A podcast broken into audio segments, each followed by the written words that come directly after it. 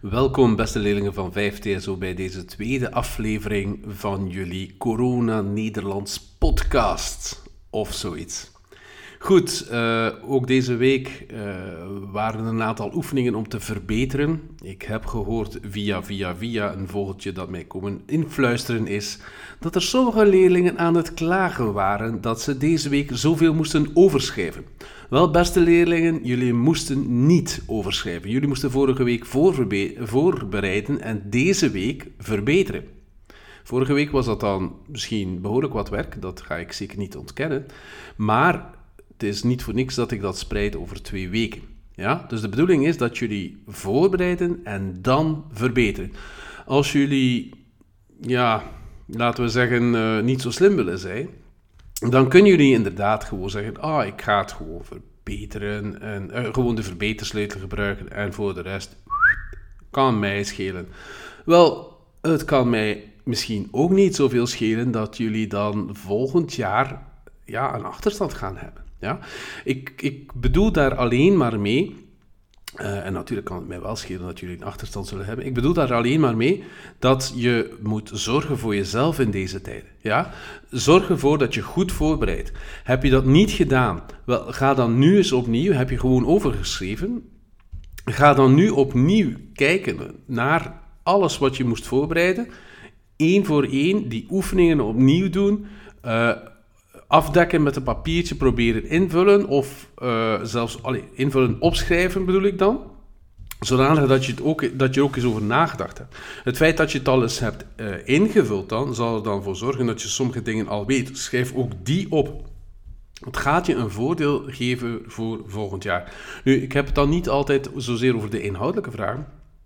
Hoewel, ik weet als je de... Uh, de, de verhaaltjes en zo niet leest en gewoon invult, en daar was mijn gsm, die moest op uitstaan, um, en gewoon invult, ja, dan heb je niks geleerd bij lezen.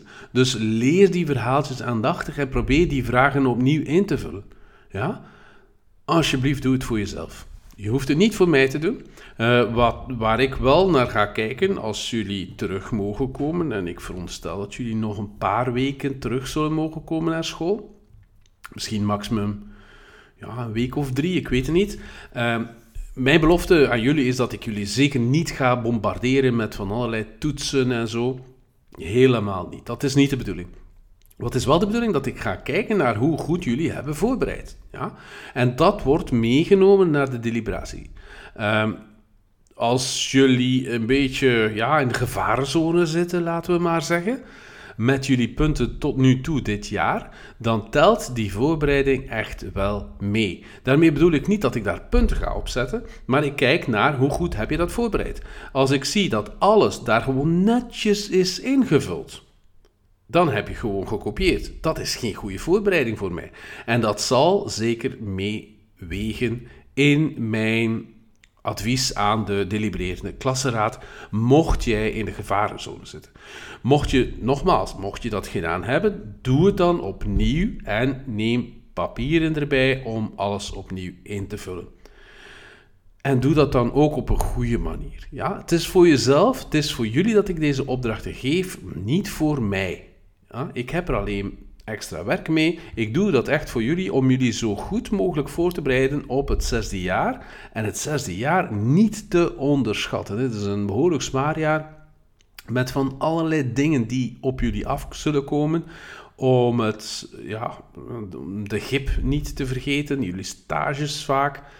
Um, buitenlandse stages dan eventueel, als dat mag doorgaan.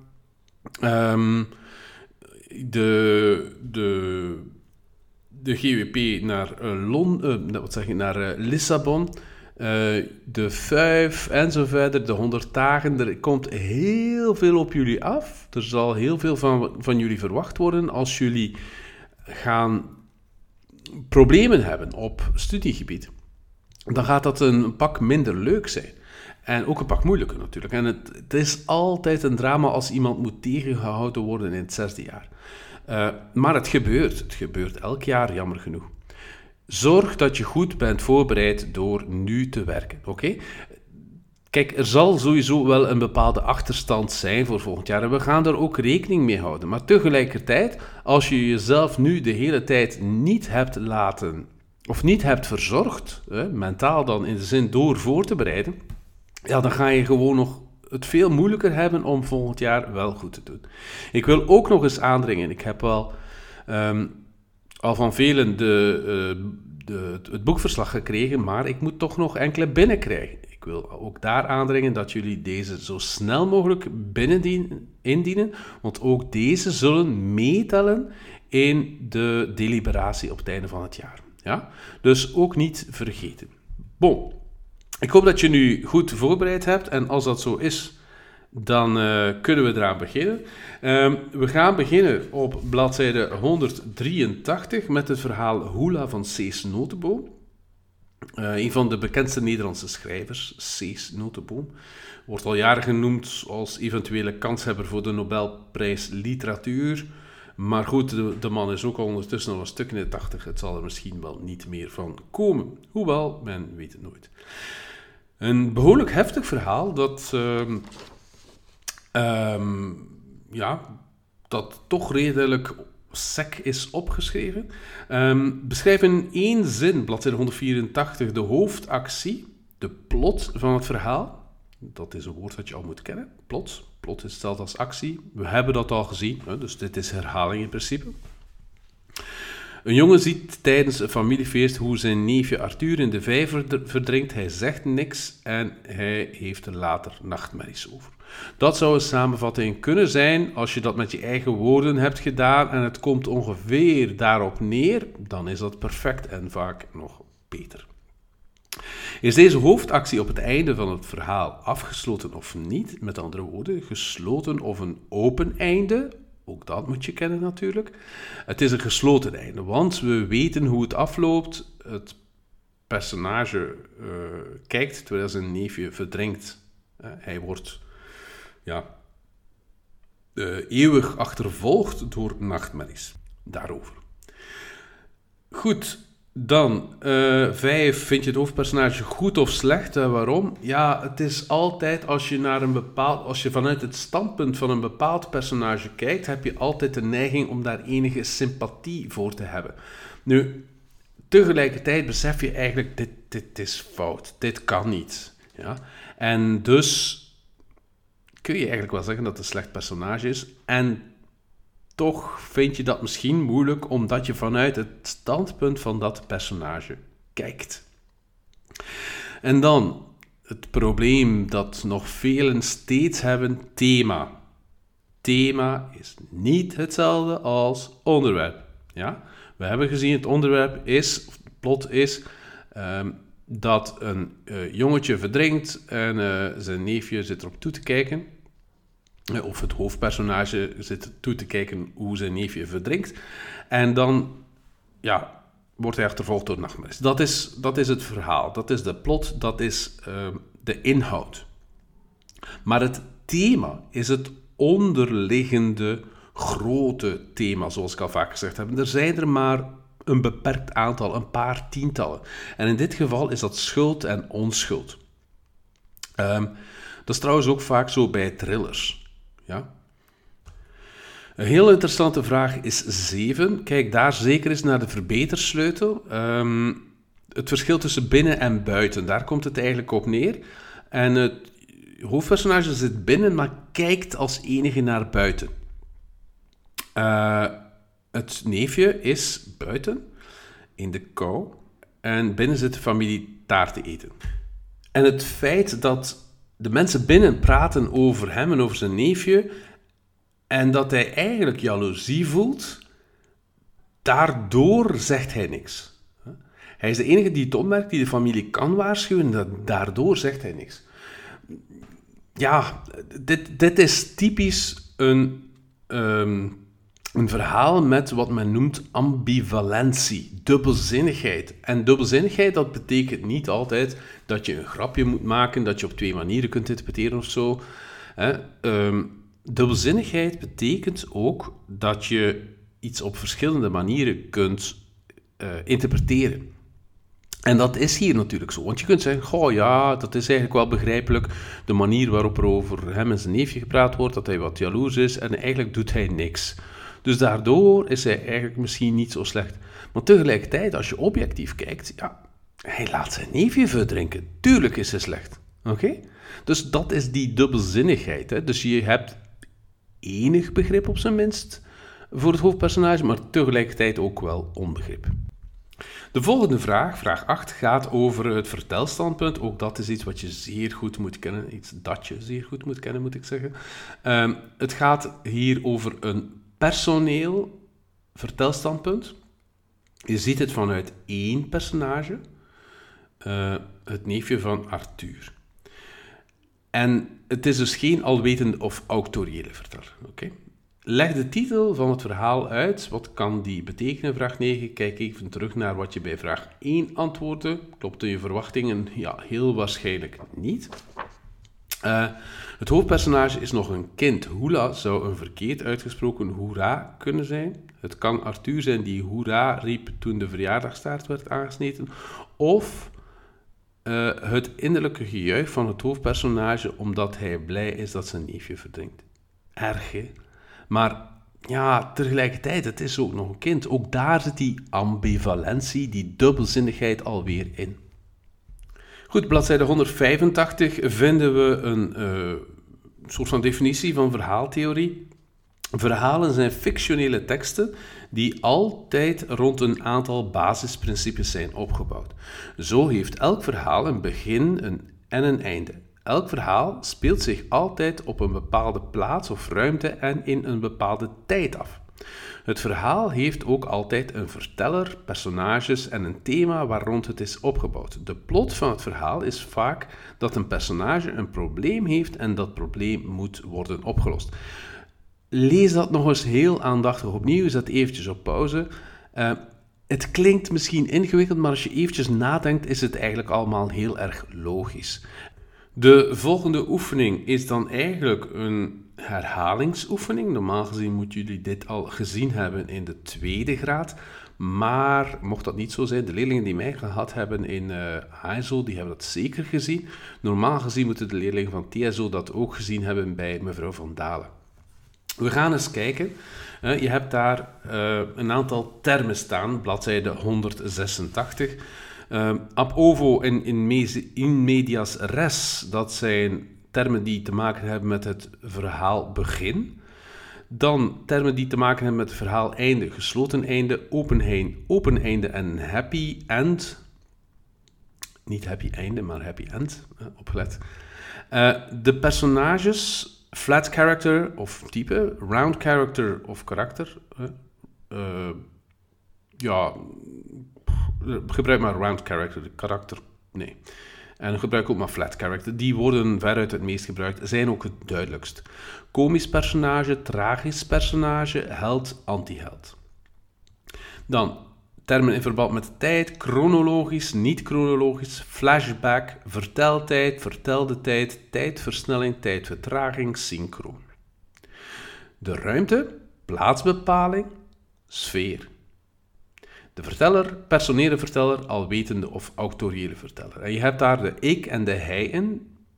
De personele ik, personele hij, uh, alwetende hij, um, of alwetende hij.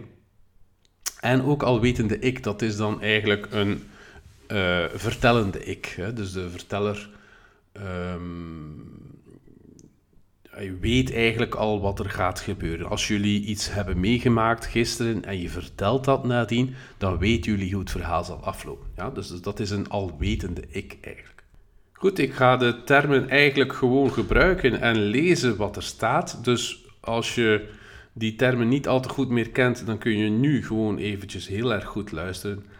Ab ovo voor de gebeurtenissen van start gaan, krijgt de lezer eerst een inleiding waarin de personages, de omgeving en zo verder worden gesitueerd. Dus ab ovo, nog eens herhalen. Uh, ab ovo betekent in het Latijn vanaf het ei. Het ei was een voorgerecht bij de Romeinen, dus eigenlijk ja, vanaf begin.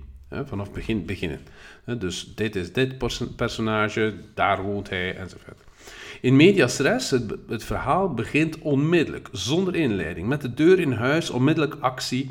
De gebeurtenissen zijn al aan de gang. Dan het verhaal einde. Gesloten einde. Op het einde van het verhaal is de hoofdgebeurtenis, en dat is wel belangrijk, de hoofdgebeurtenis, voor het hoofdpersonage volledig afgesloten. Bijvoorbeeld een geadopteerde jongen gaat op zoek naar zijn biologische ouders en vindt hen op het einde van het verhaal. Of zegt, ik stop met zoeken, het interesseert mij niet meer. Ook dat is een gesloten einde. Minder gesloten misschien, maar het is wel degelijk een gesloten einde. Op het einde van het verhaal, sorry, bij een open einde dan, op het einde van het verhaal zit je nog met veel vragen over hoe de hoofdgebeurtenis voor het hoofdpersonage verder zal aflopen. De hoofdactie is niet afgelopen. Bijvoorbeeld in een detectieve verhaal is dit het geval als de moord op het einde niet is opgelost. Ja, of je weet niet wie de dader is. Daar komt het op neer dan. Happy End, het verhaal eindigt goed voor de hoofdpersonages. De personages, dat is het volgende. Flat character, een oppervlakkig personage zonder al te veel diepgang met veel stereotype kenmerken. Bijvoorbeeld als een personage dat leraar is ook alle typische trekjes van een leraar heeft. Of een personage dat uh, gespierd is, ook nog eens een of andere domme kracht blijkt te zijn. Ja? Dus typische kenmerken. Vandaar ook de Nederlandse term type, maar neem toch maar flat character. Dit soort personage maakt in de loop van het verhaal geen psychologische verandering door, te, uh, te vergelijken met filmpersonages neergezet door acteurs zoals Vin Diesel of Arnold Schwarzenegger of andere actieheldenfiguren. Ja. Je krijgt alle info over dit soort personages vaak in één keer. Een round character, daarentegen, is een personage met een complex karakter dat in het verhaal vaak een psychologische verandering doormaakt en van wie alle gevoelens en stemmingen gedetailleerd zijn beschreven. Hij of zij is niet uitgesproken slecht of goed. Toch nog misschien eens terugkeren naar um, van wie alle gevoelens en stemmingen gedetailleerd zijn beschreven. Het is niet zo omdat Arnold Schwarzenegger uh, zijn personage in de film uh, bijvoorbeeld eventjes met weemoed terugdenkt aan zijn vermoorde vrouw, dat het plots een uh, round character zou zijn. Ja? Dus het moet echt zo zijn dat, het, dat de, de gevoelens en de stemmingen gedetailleerd zijn beschreven. Als dat nu de hele film door is. En op cruciale momenten in een vechtscène blokkeert hij daardoor, dan heb je misschien al meer kans dat het een round character is. dus niet zomaar, oh, er is hier één elementje dat zegt dat. Nee, nee, je moet kijken naar het algemene beeld. En um, ja, de gevoelens en stemmingen van round characters zijn gedetailleerd beschreven. Belangrijk. Hij of zij is niet uitgesproken slecht of goed. Ja, dat, dat is ook vaak zo. Je hebt vaak een, ja, laten we zeggen, een, een goed personage dat iets heel slecht doet. Of net andersom. Je kunt al raden. Het personage dat we daarnet gezien hebben, dat jongetje, dat zijn neefje ziet verdrinken, is natuurlijk een round character. Want enerzijds is hij slecht, anderzijds ook goed. Allee, goed is misschien een overdreven woord, maar je kunt hem ergens wel begrijpen. Um, en hij krijgt dan ook jarenlang nachtmerries. Ook dat weer. Ten eerste de gedetailleerde beschrijving. Ten tweede ook, ja, daar krijg je dan toch alweer meer sympathie voor. Want het was toch uiteindelijk maar een kind toen hij dat liet gebeuren. Dus zie je, dat is al veel meer. Een, oh dat is een typische round character. Goed.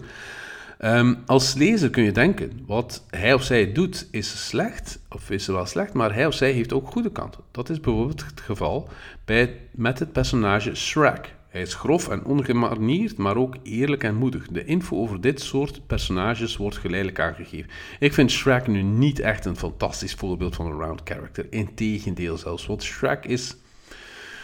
Ja... Goh, dus er is niet de hele tijd aandacht voor zijn gevoelens. Dus het zit misschien een beetje tussen de twee in, tussen round en flat character. Maar zeker niet het duidelijkste geval. Dat personage van daarnet is eigenlijk een veel beter voorbeeld. Um, dit soort personages is te vergelijken met de filmpersonages neergezet door acteurs als Robert De Niro, Leo, Leonardo DiCaprio, George Clooney enzovoort. Uh, ja, ze spelen vaak vaker round characters. Komisch personage, we bekijken de figuur van op een afstand, we leven niet met hem mee, maar lachen om wat met hem gebeurt. Ja, typisch komisch personage is een um, Lauren Hardy, hè, of in de volksmond de dikke en de dunne. En ehm, ja, als zij vallen, dan lach je. Ook al, je gaat niet denken, oei oei oei, hebben ze geen pijn gedaan. Uh, komische personages. Dus tragisch personage, we leven mee met de tegenslagen die de figuur te verwerken krijgt. Dus een tragisch personage, dat heeft echt te maken met echte tegenslagen. En ja, de tegenslagen zijn niet om mee te lachen, in tegenstelling tot het komisch personage. De held? Een personage dat moed en zelfopoffering toont vanuit een zwakke positie of als hij of zij geconfronteerd wordt met het gevaar en rampspoed sorry, met gevaar en rampspoed. Aanvankelijk had dit heldendom vaak te maken met strijd, maar later werd dit uitgebreid tot een meer algemeen moreel uitblinken. Voorbeelden van typische helden zijn Superman en Spider-Man. Antiheld? Interessanter soms. Een personage dat in een verhaal geen bewondering, maar medelijden of zelfs afkeer verdient. Het zou het, het kunnen louter pechvogels zijn of mensen die onderaan de maatschappelijke ladder staan. Zoals Gust Vlater, pechvogel dan. Is niet uh, onderaan de maatschappelijke ladder. Maar hij of zij kan ook iemand zijn met uitgesproken negatieve karaktertrekken, zoals domheid, lambiek, Homer Simpson, of regelrecht boosaardig gedrag. Harry Cartman, Tony Soprano. Cartman uit South Park natuurlijk. Dan de tijd. Um, chronologisch, de gebeurtenissen worden in het verhaal in dezelfde volgorde beschreven als ze in werkelijkheid zouden gebeuren. Niet chronologisch, de gebeurtenissen worden in het verhaal niet in dezelfde volgorde beschreven als ze in werkelijkheid zouden gebeuren. Flashback, soms grijpt men terug naar iets wat vroeger gebeurde. Het verhaal verspringt naar vroeger. Flash forward, soms wordt er verwezen naar zaken die nog moeten gebeuren. Het verhaal verspringt naar een moment in de toekomst. Dan verteltijd, de tijd die je nodig hebt om het verhaal te lezen. Omdat het leestempo bij ieder mens verschilt, drukt men dit uit in bladzijden bij romans en regels bij verhalen. Ehm, ja, nee, men doet het ook soms in uren. Ja, maar dan ongeveer zoveel uur. En vertelde tijd, de tijd die in het boek voorbij gaat.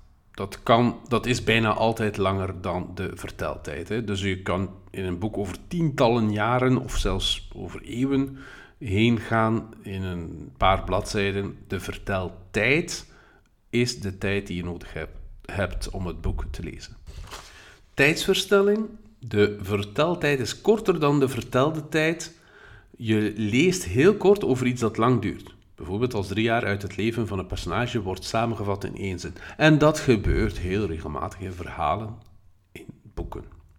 Tijdvertraging. De verteltijd is langer dan de vertelde tijd. Je doet er lang over om, het, uh, om iets te lezen, langer over om iets te lezen dan in feite. Uh, dat in feite maar kort duurt. Ik was eventjes mis. Bijvoorbeeld als uitgebreid beschreven wordt wat het hoofdpersonage dacht op het ogenblik dat hij het meisje, de jongen van zijn of haar dromen voor de eerste keer zag.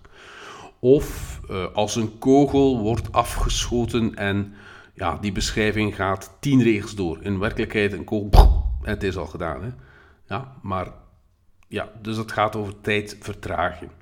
Synchroon betekent de verteltijd en de vertelde tijd lopen ongeveer gelijk. Dit heb je enkel bij het lezen van dialogen. Ja? Dus tijdsvertraging is ja, altijd een techniek die toegepast wordt in beperkte stukken van het boek. Hè. Stel je voor dat je een volledig boek leest.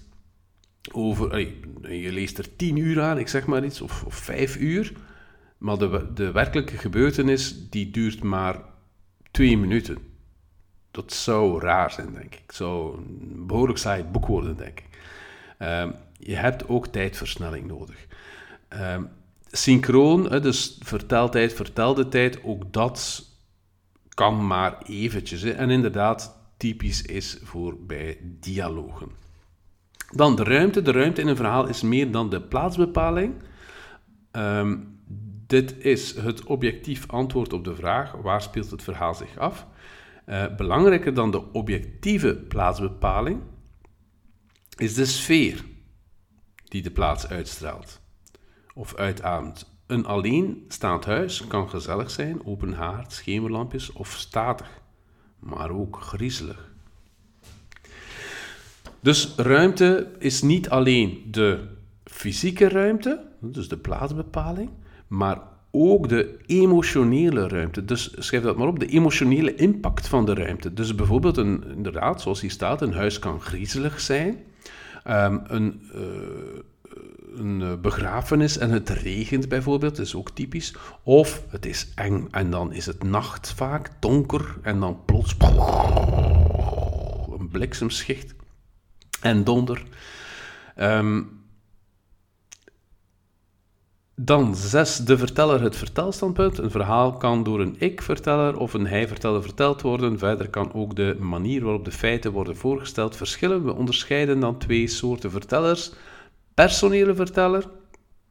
De verteller kruipt in de huid van een personage. Het verhaal wordt dus door de ogen van het hoofdpersonage verteld. De verteller weet alleen wat het personage weet, voelt, denkt, ziet, hoort enzovoort. Je weet niet wat de anderen voelen, denken, zien, horen, ruiken enzovoort. Alwetende of autoriële verteller. De verteller weet alles over alle personages. Hij weet wat alle personages weten, voelen, denken, horen, zien enzovoort. Hij weet ook alles wat er voordien is gebeurd en alles wat nog komen zal, wat niet betekent dat hij dat allemaal ook verklapt. Hij weet wat er op verschillende plaatsen tegelijk gebeurt ook. Opmerking: het vertelstandpunt kan ook wisselen in de loop van het verhaal. Een misdaadverhaal kan bijvoorbeeld afwisselend verteld worden vanuit het perspectief van de moordenaar, personele hijverteller, van de politie en van de politieman die de moord onderzoekt, ook personele hij-verteller. Ja? Of zelfs alle twee personele ik-verteller, bijvoorbeeld. Um, en dan het thema. Het thema van het verhaal is het woord waarmee je antwoordt op de vraag waarover dat verhaal gaat. Bijvoorbeeld drugs, misdaad, tienerzwangerschap, vriendschap, opgroeien, kindermishandeling, racisme, oorlog, schuld, onschuld, liefde. Um, nu, mm, ik ben het niet helemaal eens met dat ene woord. Waarom? Dat je vaak ook um, nuances hebt. Liefde en verliefdheid bijvoorbeeld. Dat is een thema. Dat zijn allebei thema's. Dus het is vaak meer dan één woord zomaar. Op bladzijde 192 tot, 192 tot 195 vind je de, het verhaal van Pieter Aspe, vrienden. En daar uh, ja, staan een aantal vraagjes bij, bladzijde 189. Uh, de eerste, dat is persoonlijk.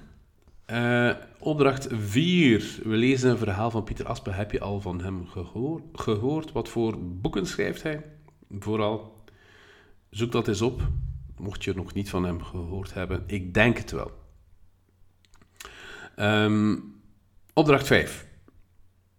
Lees het verhaal en beantwoord de vragen hieronder. 1. Welk verhaal begint in mediastress. Het, het verhaal begint midden in een gesprek op café. Geen voorstelling van het personage, geen voorstelling van de omgeving, enzovoort, enzovoort.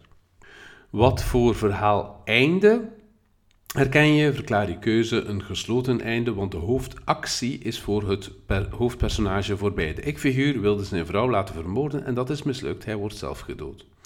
Is het verhaal chronologisch verteld? Ja.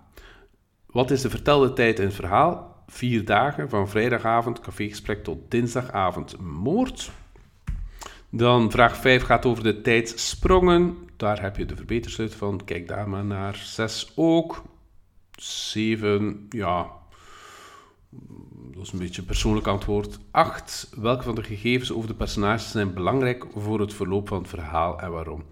Je moet maar eens het uh, antwoord goed lezen daar. Dus het is niet zo dat er daar maar één mogelijk antwoord is. Um, als je dingen hebt voorbereid en je twijfelt of ze juist zijn of niet, je mag het mij zeker vragen. Is het hoofdpersonage een flat of round character? Het is een flat character, want de tijd is te kort om het personage een psychologische verandering te laten ondergaan.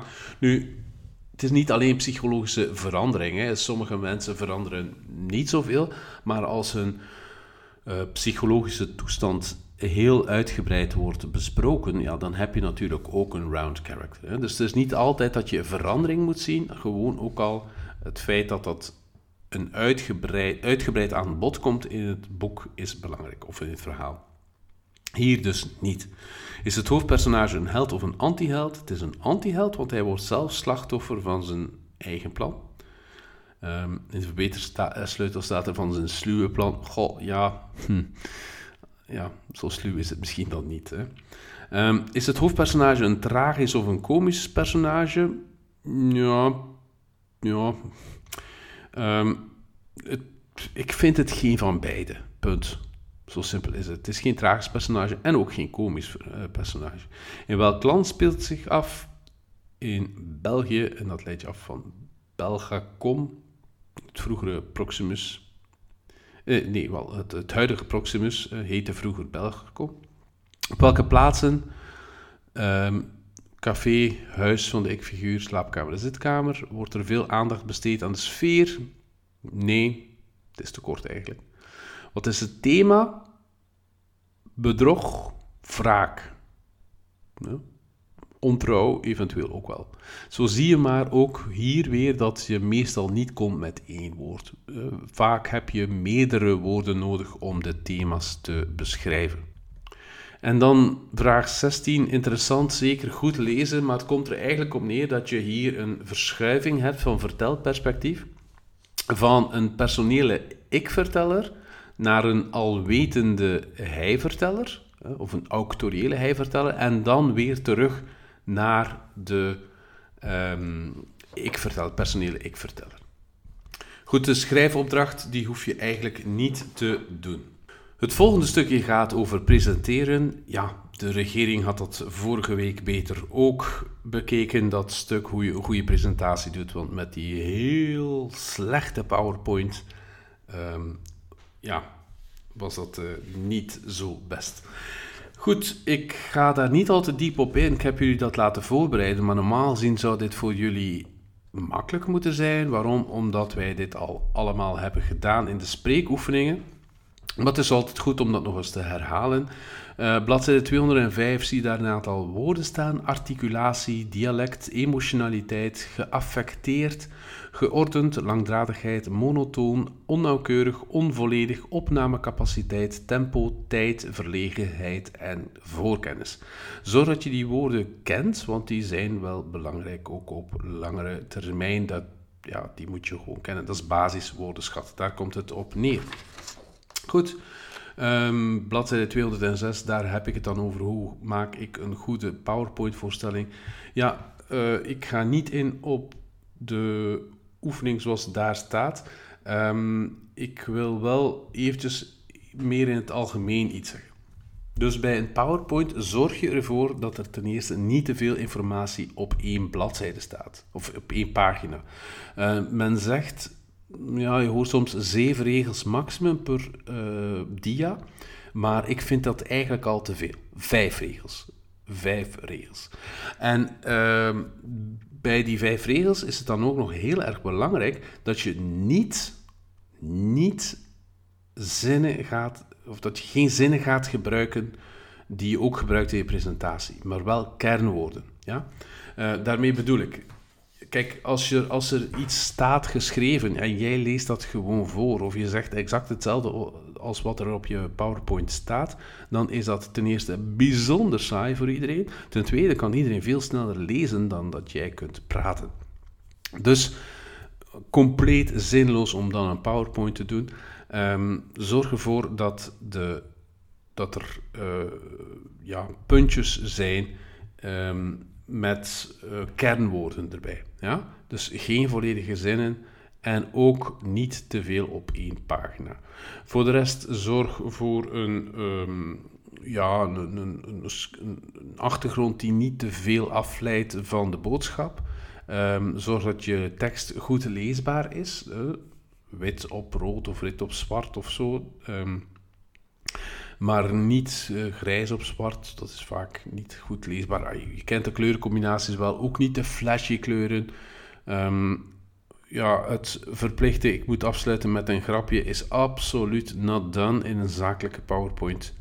En voor de klas is dat eigenlijk wel zaken, zakelijk, dus niet doen. Um, ja, gewoon iets als, zijn er nog vragen? Uh, is er nog iets waar, ik kan mee, waar ik u kan mee helpen? Dat soort van dingen, dat is wel een goede afsluitingsdia. Ja, dus ehm, animaties ja, maar sober, niet van die ronddraaiende titels en zo. Uh, je mag ze laten verschijnen, dat mag zeker, maar hou het sober. Vervolgens zit er een stukje in de weg naar succesvoorbereiding GIP. Alsjeblieft wil je dit zeer goed lezen. Je hoeft de opdracht op zich niet te doen, maar het gaat hem over kritisch leren nadenken over de aspecten van het onderzoek dat je volgend jaar zult doen. Volgend jaar zul je een GIP maken. Er zijn veel leerlingen die dat zwaar onderschatten en die niet voldoende werken daarvoor. Je moet dat echt op een serieuze manier gaan aanpakken. En zelfs al slaag je voor je GIP hier met de hakken over de sloot, of slaag je niet, maar ben je toch nog um, ja, geslaagd door je examens die goed zijn, of weet ik veel wat allemaal. Ja, je doet jezelf geen dienst, want eh, zo'n GIP is eigenlijk het wat dichtst benaderd wat je in het hoger onderwijs zult moeten doen. Dus als je die GIP niet serieus neemt, ja, moet je toch afvragen uh, ja, of je niet uh, ja, met je toekomst aan het spelen bent. Dus ook in, dit geval, uh, denk eens eventjes na uh, en, en lees dat zeer, zeer goed. Oké? Um, het, gaat hier over algemene zaken, maar oeps, denk ook eens zeer goed na over jezelf. Dan, bladzijde 211 zitten ondertussen. Woordenbad, dat is woordenschat natuurlijk. Um, welke Engelse begrippen zie je daar? Burnout, loser, uh, hoppen, digital native en faken. Um, Vul woorden in die je in dit hoofdstuk leerde en plaatsen in het raster. Ja, uh, misschien niet zo'n makkelijke oefening, aangezien je deze, dit hoofdstuk vooral ja, voorbereid hebt. Um, maar goed, je hebt hier nu de oplossingen. Zorg dat je woorden kent. Uh, en verbind de woorden ook uit het uh, Facebook-jargon, bladzijde 213 zitten we daar, um, met hun betekenis. Um, dat is denk ik op zich niet zo moeilijk voor jullie. Hoop ik toch. Um, dus bladzijde 214. Uh, met intonatie is tegenover monotoon. Oefening 4. Vooruitwijzing flashback. Of flashforward, vooruitwijzing. Want dat is dan een synoniem, geen antoniem. Met tussenpauzes non-stop. Mm, niet tegelijkertijd synchroon en round of flat character. Nog meer antoniemen zie je daar staan: overdadige, onopvallend, extravert of uitbundig, meegaand en arrogant en verwaand. Dus de volgende bladzijde is een invuldicté. Uh, je hebt dat waarschijnlijk al ingevuld, ik hoop het toch. Eh, een paar dingen overlopen. Die dagsvlieg is niet zo moeilijk, denk ik. Vermeld is een voltooid deelwoord. Vermelde, een utje bijzetten. En dan hoor je de de Krantenbericht, ja, wanneer schrijf je nu die tussen en wanneer niet? Uh, eigenlijk is de regel heel simpel. Als je enkel en alleen een meervoud hebt op een, en, dan schrijf je die en in principe. Um, het leek erop. één woord, al dat soort van woorden is aan elkaar, erop, eronder, uh, eraan dat niet zijn dom, ja, vedetten en vedettes zijn alle twee meervoud, dus geen n. Ja, dus dat is de regel. Enkel alleen een n als meervoud, en als meervoud. Kranten, je kunt niet zeggen krans of zoiets. Um, daar schrijf je de n. Vedettes is wel goed, dus daar schrijf je de n niet. En sterrendom, ja, opnieuw sterren alleen een uh, meervoud op en in de weg zou staan, want hij presteerde B-rusterk. Ja, dat is een uitzondering, want je, je hebt alleen maar B-run, maar het is een vaste uitdrukking. Dus die moet je gewoon kennen, daar komt het op neer. Wel, je kunt het eigenlijk... Nee, het is eigenlijk een versterkend deel van het tweede woord. En dat is een soort van subregel. Um, die je straks nog wel zult zien. Goed, um, ik, ik pak de uitleg een klein beetje anders aan dan wat er staat een andere uitleg kan soms nog eens een uh, nieuwe invalshoek geven. Uh, ge, uh, talentenwielerwedstrijd, ja, dan moet je gewoon de algemene regel die ik al gegeven heb toepassen. Ik bedoel dan toen, toen er nog les was, in pre-coronatijden. Je schrijft altijd zoveel mogelijk aan elkaar. Je gaat veel minder fouten maken als je die regel gebruikt dan als je ja, van elkaar schrijft. Een woord, zelfstandige naamwoorden die samen horen, schrijf je aan elkaar. Zo simpel is het. Dat is in 97% van de gevallen of zo. Drie vierde is in twee woorden. Uh, gedubbeld met een D, gedubbeld de. Het is een voltooid D-woord. Net dat Pieter was gefinished, ook een voltooid D-woord. Gefinishte natuurlijk, dus een T. Seconde lang. Ja, je hebt seconden, maar ook secondes. Allebei zijn juist, dus geen N, geen tussen-N. Um, Peters, ja, ook daar zie ik heel veel fouten tegen onder invloed van het Engels, denk ik. Een, bij, een, uh, sorry, een genitieve vorm, dus een van, uh, van Peter. Daar schrijf je altijd aan het woord, behalve bij de klinkers die open zijn, uh, de A, de E, de O de y, maar dan als y uitgesproken, bijvoorbeeld baby's. En uh, dat is het dan ook. Ja? Dus de e, uh, die schrijf je eraan. Dus de, de s schrijf je eraan. Uh, Tinus boek, die, die staat gewoon eraan geschreven. Hè? Um, Peters, wat is het? Um, geheim ja, staat er aangeschreven. Dus zorg dat je dat goed kent. Dan de volgende is meedogenloze. Uh, mededogen of meedogen. Dus uh, peperdure. Dus meedogenloze zonder genade, zonder mededogen, hè, zonder uh, medelijden, dat was het woord dat ik zocht. Ja peperdure aan elkaar. Uh, opnieuw dat versterkende element van beren. Spijsverteringsstelsel. Zonnestraat. Ja, daar zou je zeggen, je hebt alleen maar zonnen, dus je moet daar een N zetten, maar dat klopt niet, omdat er maar één ding is. Ja? Als iets uniek is, dan zeg je zonnestraat in dit geval. Of in Nederland was er vroeger een koningin, koninginnedag. Ja? niet koninginnen, dan zouden de verschillende zijn. Maar dat is niet zo. Er is maar één enkele. Ook als er toevallig dan toch eens twee zouden zijn. Maar goed, hè, ehm, dan verandert de spelling niet plots. Hè. Maar als regel heb je er maar één. Hè, één zon. Eén koningin en zo schijn is ook hetzelfde. Hè. Dus dan hebben we het over onze maan. En daar hebben wij er ook maar één van. Dus maneschijn. Uh, accent, uh, grenzeloos, sorry. Uh, ja, daar, daar hebben we te maken met een, een afleiding. En bij afleidingen, um, waar een stukje wordt bijgezet, dan heb je in principe geen en, tenzij er alleen in het grondwoord zou staan. Ja? Um, ik denk dat we nog zo'n voorbeeld tegenkomen. bullebak dan Middellandse zeegebied. Die zeegebied staat aan elkaar. Maar Middellandse Zee schrijf je in twee woorden, dus je schrijft nog twee, steeds in twee woorden met hoofdletters, want het is een eigen naam. 23.000 aan elkaar. 514 aan elkaar, dan euro. Uh, voor Peter liep het echter niet, uh, liep het echter mis. Hij ging klakkeloos, klakkeloos uit de bocht, vaste uitdrukking eigenlijk, waardoor hij kennis maakte, kennis maken in één woord, met het asfalt, met een gebroken elleboog en geschaafde ledematen, belande, belanden, je hoort een D, schrijft ze op, en dan plus DE, dus dubbele D. Uh, plaatselijke Rode Kruispost. Rode Kruis is met een hoofdletter, het is een eigen naam.